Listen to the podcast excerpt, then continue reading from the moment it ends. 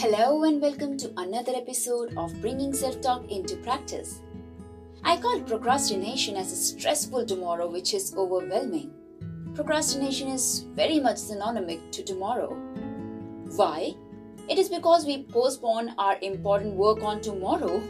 We know it's important, but either out of laziness or fear or whatsoever, we want to delay, which is really not a good exercise because by doing this, we are not just delaying our work, we are stopping ourselves to grow. We are ruining our impression not just on others, but also on ourselves and self image. We are basically making a habit by repetitively postponing our important work. And I know to get over this procrastination habit will not be easy.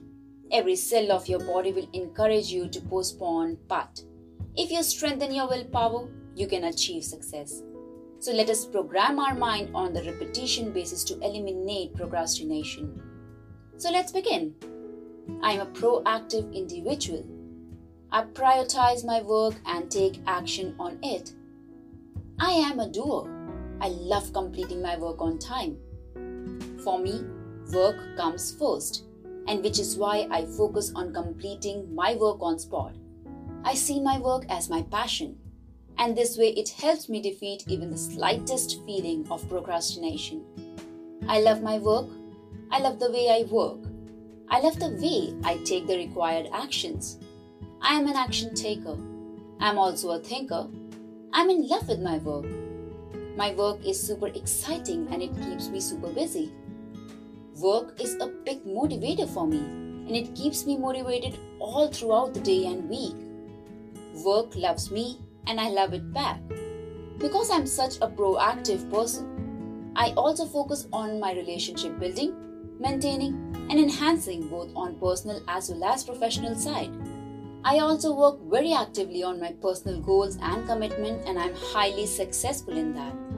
I keep programming my mind of living procrastination free and staying active and enthusiastic.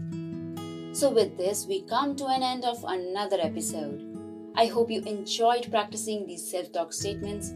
Please be consistent and keep up the good work. See you with another set of self talk statements. Till then, stay tuned and keep self talking. I hope you found today's episode helpful. Thank you for taking out time and listening to me so patiently. Do not forget to subscribe to the podcast. I would be grateful if you could leave us a review and share it. If you have any thoughts on today's episode or topics you would like me to further touch on or to address your questions, email me on showselftalk at gmail.com or you can reach out to me on www.selftalkshow.com or on Facebook, Instagram, or Twitter. Thank you again. See you in the next episode.